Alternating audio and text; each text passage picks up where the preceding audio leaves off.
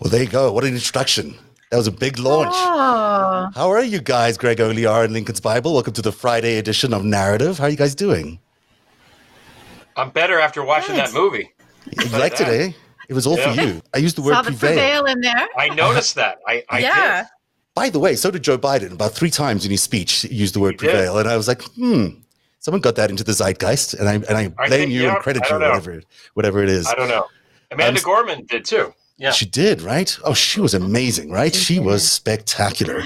I haven't spoken to you guys since that all happened. Uh, tell me your, what you thought. Obviously, it was it was such a relief and a joy. Um, I had been really nervous about it. I, I, really thought with all the the Q Proud Boy insurrectionist stuff, I, I, was concerned. I thought maybe he should just, you know, call the whole thing off, just do the, you know, get sworn in and go right to work or whatever.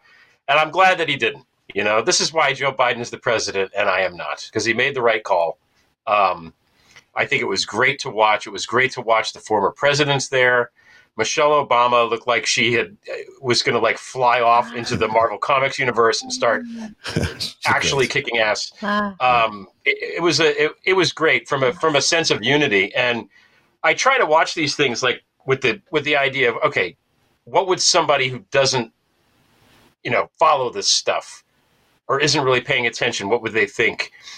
And I, I don't know what in that speech would be bad. I mean, I know Sean Hannity found stuff, but like it was just a great, great speech, I thought. It was simple, and I loved that he talked about truth and how important truth is and telling the truth from lies and how it's our responsibility to do that. Because I really think that was that's what Donald Trump gave us. That was really ultimately his legacy is he waged a, a four-year war on reality and reality lost. And now not only do we have to reassemble the mess he made, we have to reassemble the reality that he broke apart. Mm. And that is the biggest challenge. You know, the coronavirus stuff is awful. Obviously, there's a, a death toll on par with the Second World War. I have confidence that Joe and that team are going to do everything they can do, move heaven and earth to get that going as soon as they can. And and and everything that's happened in the last two days has has borne that out. But the war on truth, man.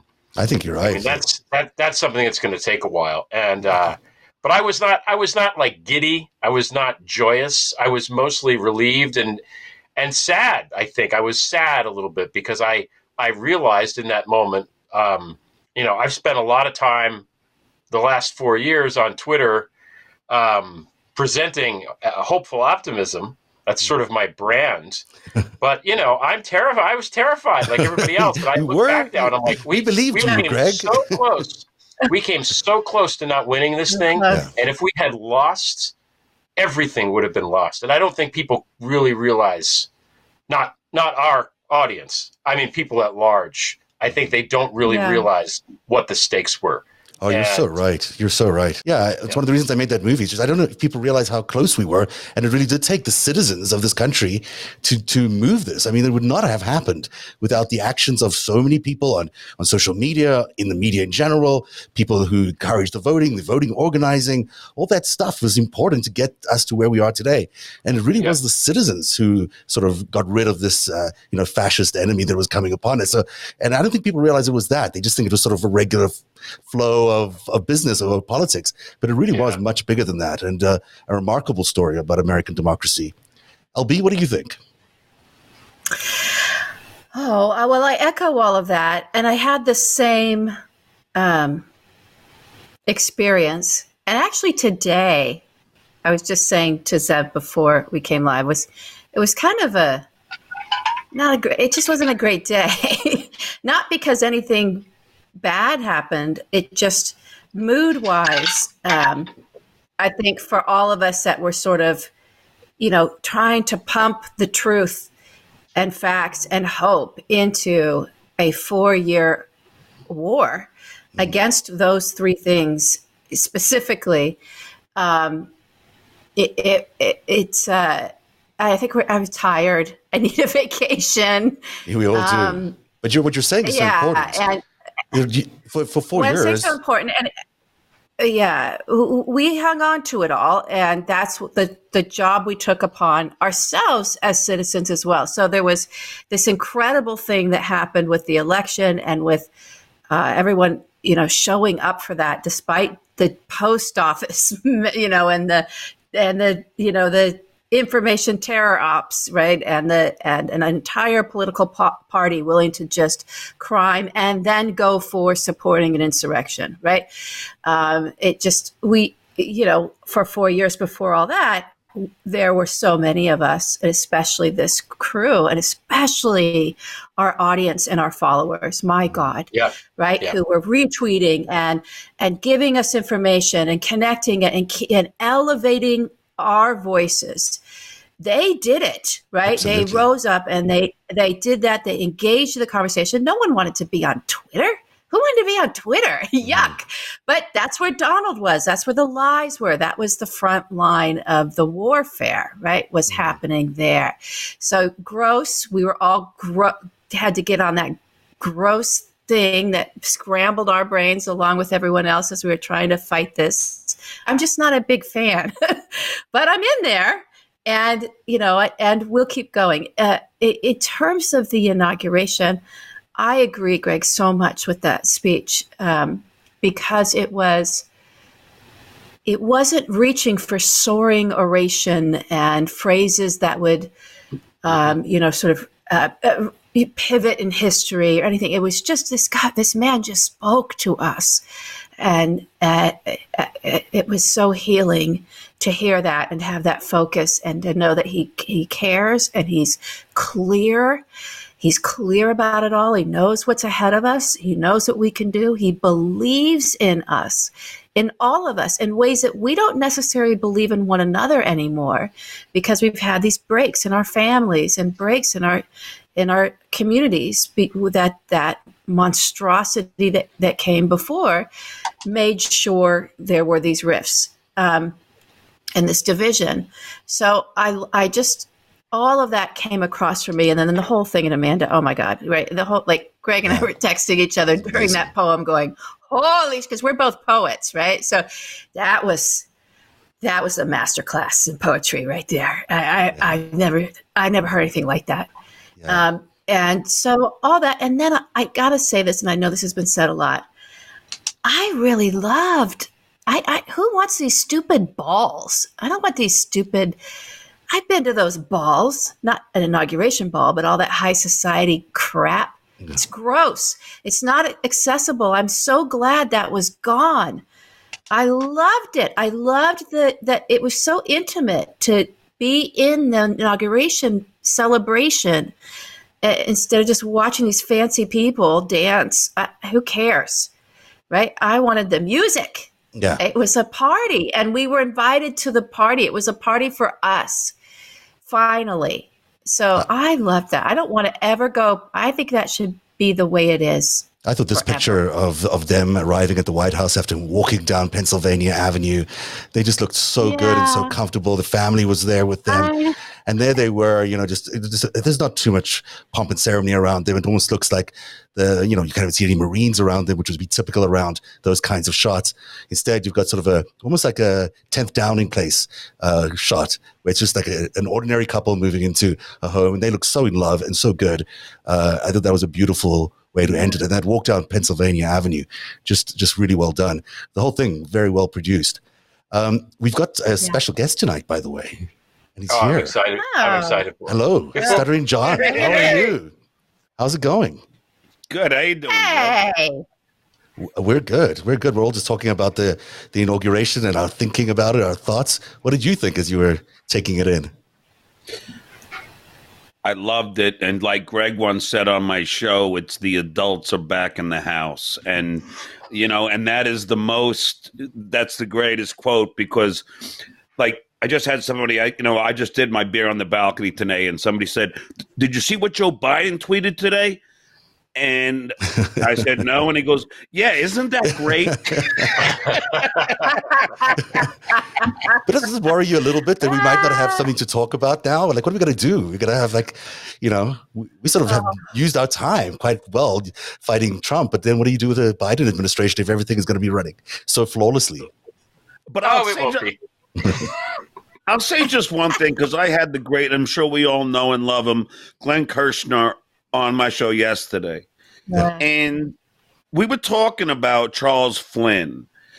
I, am sure you guys know this story that you know that that people in the Capitol were asking, uh, you know, asking the National Guard for help, and Charles Flynn was privy to that conversation and denied it, mm-hmm. denied them help on January I mean, 6th. Yeah, yeah, on January 6th.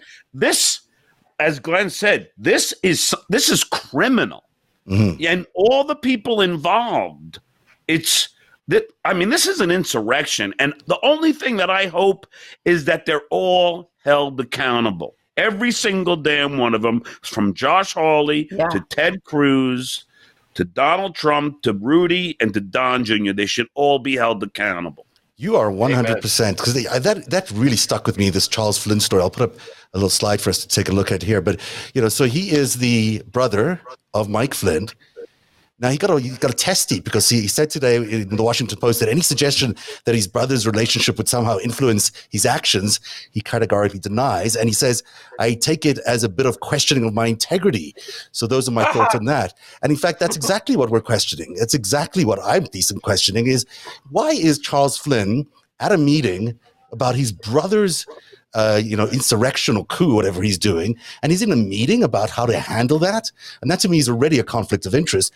But then he goes on to not even denounce what his brother's thinking is. Like he doesn't have any criticism to say about Mike Flynn's uh, QAnon affiliations or his white supremacy affiliations. He doesn't say anything bad about that. He just sort of, you know, he skirts that whole issue. And then the third thing is he leaves the meeting early why did he leave the meeting early? Like, did he go have a call to make to someone to say, hey, the National Guard is coming in? Because that was his impression leaving the meeting was the National Guard are going to be sent in. So why did he leave the meeting so early? Like, did, was it so necessary to leave early? And who? What did he do? Did he call somebody right away? Was it Mike Flynn? Did he have any contact with Mike Flynn? I mean, those kind of questions. Well, we'll are, find out. Well, I hope we so. We will find out. And he, why did they lie about it? Look, he can be as indignant as he wants to be. Yeah. His brother is a traitor. His brother is a liar. His brother is a is an insurrectionist. His brother is a has been running a uh, a military grade psyop on the American people. Much of it incredibly illegal.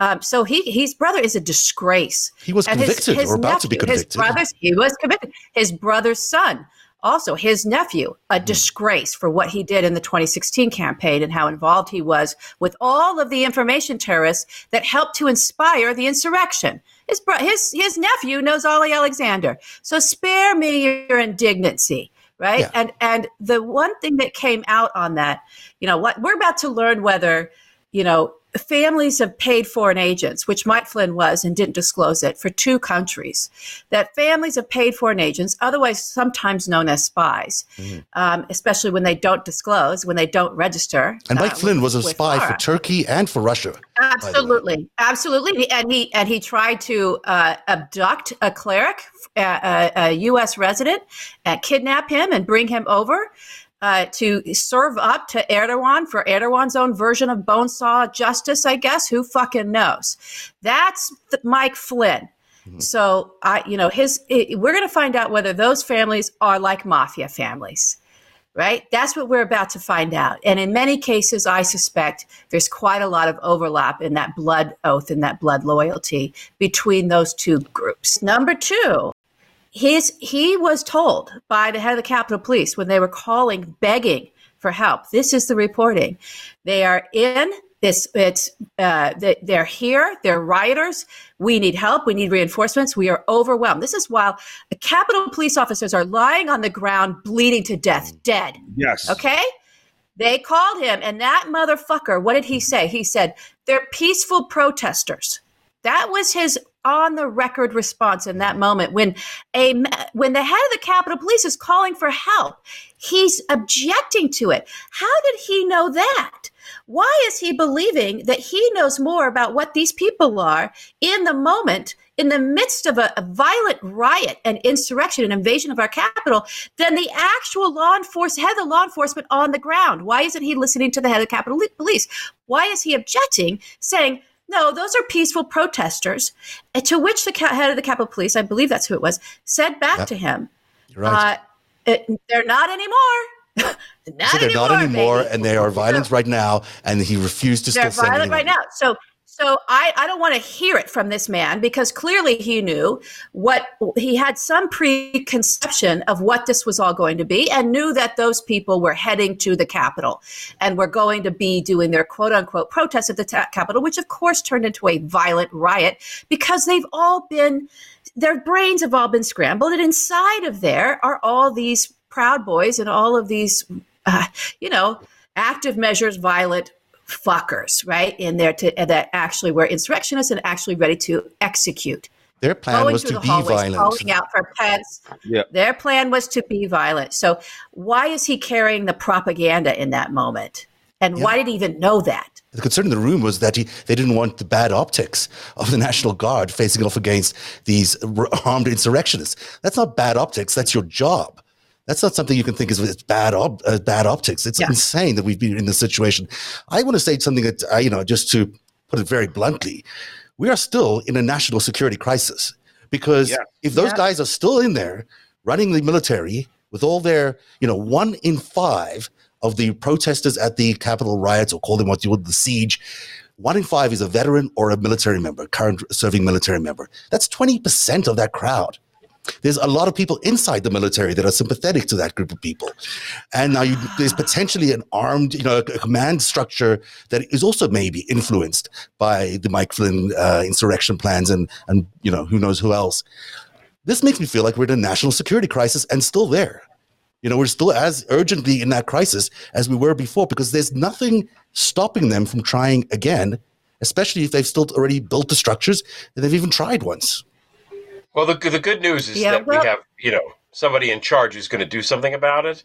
My question is, how Yeah. many siblings does this asshole have? There was a, his sister was singing the national anthem or "God Bless America," and his Uh, brother no. with this thing, and these are not good-looking people. Let's, let's, is there only three? Are there more? Like, how many are we? Go, are we going to read about another Flynn sibling doing something fucking awful like a week from now? As many as he has somebody lawyers. Run a report on this because I don't I, I I don't like it. And I was going to say before he left that meeting early in exactly the same way that Jared Kushner left the meeting early with the uh, the adoptions meeting early. I remember that. Right. Yeah, yeah, yeah. Maria Butina was back in the news a little bit this week. We're going to learn. Um, did you see that? Oh, That- I even, oh my God, I called, I didn't see that, but I called her out. I'm like, bring Maria Butina back. That was more fun than the this. reason she's in the news Yeah. is because she, uh, uh, Paul Erickson was the Paul operator. That they started a Oh. company together and they were funneling funds out of uh, the NRA oh, yeah, he got pardoned. to Russia and back. Well, he is one of the two people, of the new two people, that uh, Trump pardoned on the way out the door. The other one is Elliott Broidy. These two people are serious criminals, serious criminals, and were involved in taking foreign money and funneling into the Trump uh, campaign, either through the NRA or through Qatar or whomever other uh, was trying to buy their influence in the in the inauguration. These guys are not the kind of people that Donald Trump should be allowed to. Um, in any way, pardoned because he's a co-conspirator with them. Do you guys have any sense? And I know we spoke a little bit about this to to Glenn as well in our show a few days ago. But do you have any sense of how he thinks he's going to get away with having these guys pardoned? I want John, I want to hear what John has to say about these parties. Yeah, yeah. If I want to talk without being interrupted, I'll go on John's show. John, talk. Well, I, I think I think everyone should be held accountable. Yeah. Like, you know, I I, I know I'm not talking about the pardons, but I, I was I'm still on the Lauren Boebert thing. Yeah. and and I'm just I can't even let that go right now because she was literally telling the insurrectionists where the Speaker of the House was. She And what? I cannot understand, Zev, Greg, and LB, I cannot understand how she could still be in Congress being, you know, aiding and abetting the insurrectionists, and no one's talking about that. Why? What is going on? It is kind of crazy. well, I mean, I guess she's going to get understand why he- called as, as a witness at the impeachment trial, I would think. Right? Probably. I want the head of the FBI, now that Joe Biden's in there, get Chris Wray in front of some kind of uh, Senate committee, House committee, and let's start asking.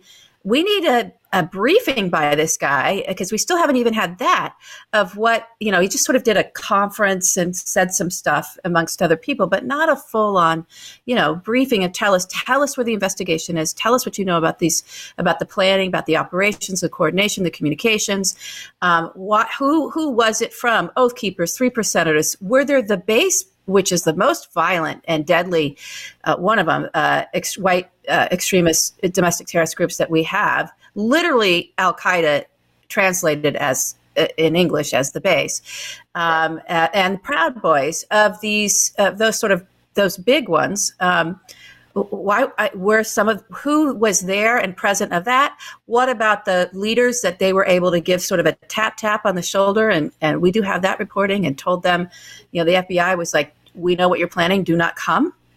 Right. And so if the FBI knew what was being planned and actually warned the leadership, the most dangerous folks out there not to come or they'd be immediately arrested was the president also, briefed on this was you know general flynn's brother also briefed on this what you know that uh, where that what was the fbi doing in terms of briefing the administration. Not that the administration wasn't aware of everybody coming, because again, as I keep saying, the conspiracies and the white supremacy and the terrorism was coming from inside the House, from the administration out. It wasn't just something happening out there that he was capitalizing on. He was, our former president was at the heart of all of this, with his son, with Giuliani, with Mike Flynn, with Erik Prince, with, you know, this uh, Roger Stone and Steve Bannon. That this is what these guys these motherfuckers have been up to this whole time. Excuse my french. So i want to know what did the fbi know before this thing happened? And did they inform so that we can we can know that they were actually briefed and we can't they you know the administration or any of these people brought in the former administration brought in front and especially for the trials coming up can claim oh we didn't know. We didn't know how bad we thought it was just a peaceful protest you know they were just going to be it was going to be brooks brother brooks brother riot 2.0 you know i, I want to know. What were they told? Ahead, why can't we get that? Why can't we get this information? Good point. But the other thing that I wanted, I, I, don't know if you saw it today. Alexandria Ocasio, wait, Alexandria Ocasio Cortez said that she even she doesn't know if she can like she fears who's in her own you know yeah. Congress yeah. right now. I mean, I mean that's insane that our these own, Republicans keep going in with guns. Yeah. yeah. I mean, could you imagine not like going to work and and being afraid to work with your colleagues who are supposed to be representing the American people in a democracy? Yeah. Yeah, some of them are clearly they're, they're, some Nazi ass people there. That that Madison Cawthorn guy is basically Doctor Strangelove as yeah. a as a young man, right? He, he's a Nazi. and uh, I made that up. Oh, and perfect, yes. right? Yeah. Uh, Genius. Yes. Yeah. Oh so, my like, god. He's, he's, a fraud, and he's these guys are packing heat. Andy Harris of Maryland brought a gun into the into the things. And it's like, what are you doing? You do not need to have firearms there. You, you don't need it. I mean, it's ridiculous. Well, they're that, doing that, their swagger, right? This is their uh, swagger. This will be their content. This is for the, what they oh, think. You're going to jump out of an airplane want. and be like, I'm a pirate? Yeah. They're like, like uh, you know, and they're like, oh, we're going to upset the libs. We're going to set them off because we have a right to carry our arms. And they're trying, they're doing this. They're, they're running their political op in the middle of, you know, this sort of uh, also changing the topic. real event because they're still not processing or they don't want to be part of the processing of how real this thing is. You know, these guys still think and women think they can do fantasy role play with this all this whole thing. It's just a big cosplay. Um, and that they're that you know that will somehow continue to work let me tell you it's going to fall apart it's going to fall apart on them in a big way there was money behind that insurrection real money it's being tracked down it's going to be bad. This goes back to what John wait. was saying about us not taking it seriously. I mean, there's sort of a sense that this was sort of either like role play or something, but it wasn't an actual insurrection attempt, and it, it was. I mean, we can't keep like you know people in the media aren't even recalling it, calling it a siege or an insurrection now. It's a it's a Capitol riots. Um, you know, there's very it's little. Con- there's very little investigation being done between to the point you were making lb about you know coup. uh, and john about why are the why are these senators in there trying to delay the vote by finding all these mechanisms to delay the vote they were doing Yeah. it in order to allow these insurrectionists time to do their business out there to kill more people and maybe right. find Mike Pence and maybe find um, you know um, Speaker Pelosi and put them into some sort of compromising position. It's a very serious event. I don't think there's been anything like this in American history, and Never. everyone's sort of sort of Never. well, let's shrug our shoulders and move on. We can't No, do the that. last time the last time something happened so. like this was when so. Booth shot Lincoln. Period. Yeah. That was the last historical event that's even remotely like this. yeah, exactly. And, I, and I'm not exaggerating. That's what they were there to do. And John, to your point, uh, the LARPers, you know, the, the role play, cosplay people that we made fun of, that's 85% of those people. They're just there for the whatever. But there were other people there that were there to do violence. You know, I think there's different there's a different types of people that were involved in this event. Ex-military, ex-cops. Yes. I mean, I yep, mean, yep. they had a Yeah. plan. Mhm. They had a Yeah. plan. Yep. But the dorky, the guy All with the horns people- and all this, the idiot people are there Uh, as yeah, I- a distraction. Yeah, Yeah, they That's are. the distraction. All of these people have been radicalized, so all of them. yes. right Yep. uh, and so and and what we're now seeing because uh, inside of the psychological torture machine that is QAnon, that's just in, in, intention. That that's a weapon, by the way. Everyone needs to think of that as a weapon. It's a psyop. It's a propaganda. This is how dangerous propaganda is, John. You know, I've been on your show with you talking about how dangerous this shit is. Um, it, it's uh, it is a weapon of war, and this is what it looks like um, it, when it's you know matched with uh, the kinds of tools and architecture and structure that on that the online virtual world allows uh, to happen for people. Okay, so it's not. This isn't about fake news. This is about creating an alternate reality. Um, there are ways to do that that are, the gaming world knows very well. That takes people into um, and if you put if you're putting propaganda in there um, rather than just a, playing a game, um, but it's the same architecture. You're taking people's minds into an area where they literally lose touch with reality altogether. It's very dangerous shit. It's a military grade psyop was unleashed on people. That's what it is. Everyone needs to think of it that way. I do think it's psychological torture. So, um, so you have now because part of that prophecy cult um, part of that torture machine, that that psyop was that in on inauguration, you know, this big event was going to happen. That didn't happen, right? Joe Biden became president. Everything went. Reality happened, right? Whenever it crashes up against reality, um, you there is a huge swath now that is disenfranchised, upset. It was all bullshit. It was all LARPing. You know, they're seeing it.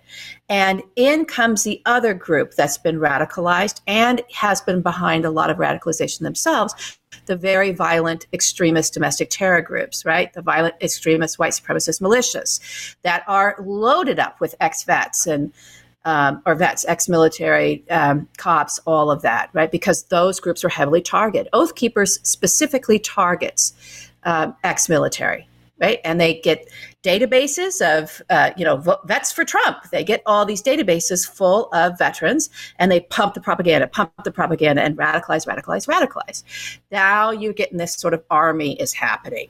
Okay, it's an insurgency. Absolutely. And as these QAnon folks, they're getting picked up and swept in by the extremists. It actually has a chance to become even more dangerous now if we don't figure out how to address this.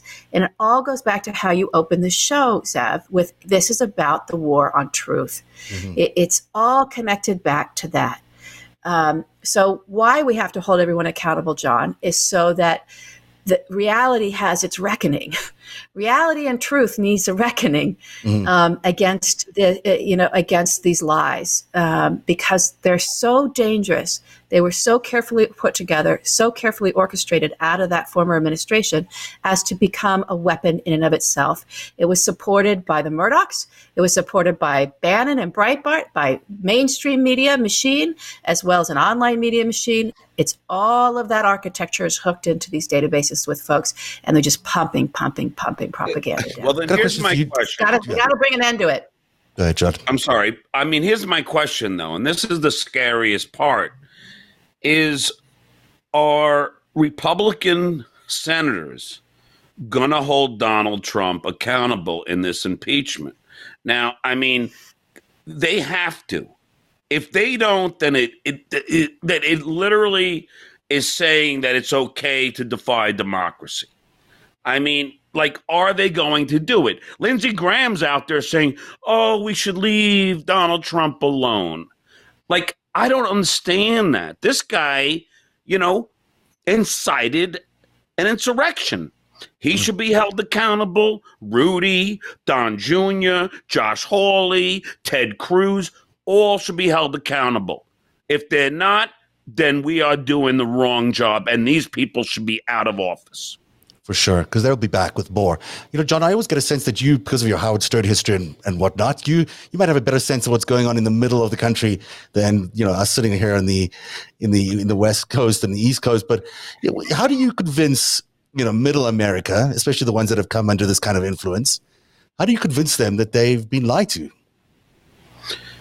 Look, Howard Stern right now is having the same problem because he is a firm uh, non-supporter of Trump, and he's lost a lot of his base because people, you know, can't because they're so in love with Trump.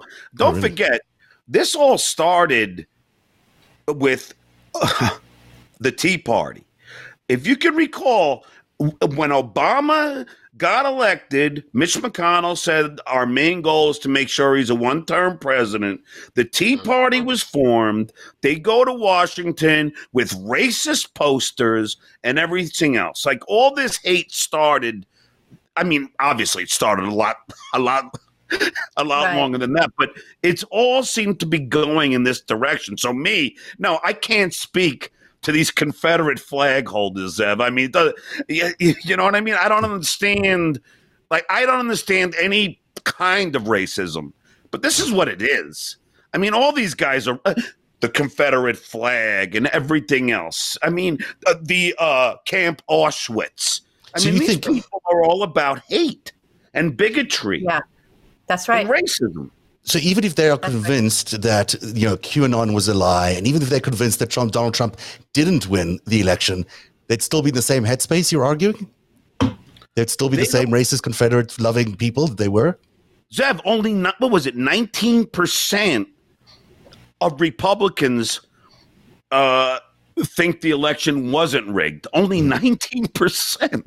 Right. I mean, when it's been proven it's a billion times over, I mean, right. how do you convince? It's like trying to convince a flat earther that the world is round. It just like I don't know if you can penetrate those brains if they even have one. Mm-hmm. Did you read the Anne Applebaum column today in the Atlantic? There was a interesting read where she spoke about how the only option to deal with these insurrectionist types or these white supremacists is by coexisting with them and trying to bring them alongside uh, and you know trying to like shame them or or in any way hurt them is actually going to be counterproductive. Uh, and she she estimated, I think, that as many as 10 to 15 percent of the U.S. population are truly seditionist. Now that does not sound like a large number, except it's 10 to 15 percent of the U.S. population. It's a lot of people, um, and yeah. it's a you know huge concern if you think that that many people are in that mindset. And she also did this really interesting thing where she sort of wandered around the world showing different examples of what other countries have done. Um, and she looked at uh, Ireland, Colombia, and Iraq. Those are all countries that have had sort of the same kind of secessionist movements or insurrection movements. Uh, in Ireland, they landed up building lots of community centers, uh, helping them uh, develop uh, job centers and helping the young people get together, not really confronting the main issue, but trying to build community. In Colombia, they actually pay them to return to normal life because there they sell a lot of drugs right. to make money for the FARC. But instead, they they pay them to return to normal life um, just to keep them on the straight and narrow. And in Iraq, and this really didn't work, uh, is when they named and shamed all the the Baathists. Um, uh, but this is sort of the you know this is the paradigm the Atlantic at least, or Anne Applebaum is looking at at where we're heading. It's kind of so bizarre to think of that in the United States of America. Well, uh, you know, uh, go ahead. Think about the yeah. QAnon. Okay. I have a little bit of sympathy for the people that read the stuff, and and, and I, th- there's a there's a misconception I think that the people that believe some of this stuff are dumb, or stupid, or gull or, or even gullible, mm-hmm. right? Because it takes a certain amount of intelligence and and and, and caring to even read Curiosity. in and try to figure it all out. Part of the problem, yeah, the, the QAnon problem happens because the media sucks. That's one of the byproducts of our media sucking and being incapable of telling us what the fucking truth is. The reason we've said right. we said this on Tuesday night, the reason that people are watching this show, the reason that people read my Twitter feed and LB's and yours is because the media has failed. Mm. And we have been able yep. to figure out to some degree with plenty of mistakes what's better sourced, right? Mm. That's what we're trying to do here. So, uh, in the absence of that, in the absence of being able to read a newspaper and and just take it for granted that it's telling you the truth, people's minds say, "Okay, we know this is maybe not true. Now what?" And the QAnon story, part of it is believable. Part of it is that there is a network of sex traffickers who are very wealthy uh, that we, don't want you to know what's going on. That part is kind of, it's kind of true. Tracks. Yeah, right. There's a lot of human tra- yeah, there's a human trafficking network. the part that Donald Trump is somehow going to solve it. right. That's insane. right. That's where it breaks yeah. down for me. Right. I, like, uh, oh, the guy that raped 50 women is the one who's going to save the women. Okay. Sure. I mean, you, yeah, that's the reason they launched it, right? The kernel of it is okay. there, and I, we're going to get to the Unger piece in, mm. in, in, Vanity Fair, but this is a good segue to it. It is. Should we segue to it now? that's absolutely do. I want to say one thing on Anne to close that part out, and then I really want this segue. okay, um, so, uh, Anne is, she really knows what she's talking about when it comes to um, how uh, you can have this sort of faction, an extremist faction in the polit- body politic of a nation, break off and kind of gain power and gain. You know, it's that what John was saying with the Tea Party. What the difference is, yes, hate's always been there, racism's always been there, but that was the moment that a one party of a two party political system literally looked at them and said, You're the future, right? And embraced that. Right? And, and that's the, the Republican embrace of, of all of that is why we ended up where we ended up. So, yep. the one thing I would add into Anne's piece, piece, which I didn't read and I want to read, but if it wasn't there, is that those three examples don't include the threat that we're also up against, which is hate is a very addictive thing. It yep. is, um, and people who get radicalized around hate, around s- supremacy specifically, it's very difficult for them to detach from that. Um, even, no matter what kind of community you give them. And in our nation, uh, they're the wealthiest set of the population. So it's not that they're not disenfranchised. They own shit, right? Mm. They run things. And then on top of that, they also have, we all have these very powerful radicalization tools that didn't exist in either one of those three examples um, that you put up on screen, those other nations. It's just a new time and a new era in terms of the fueling and the support, the foundation now underneath and the connective tissue for the radicalization around hate of the most protected, privileged class of people in a nation.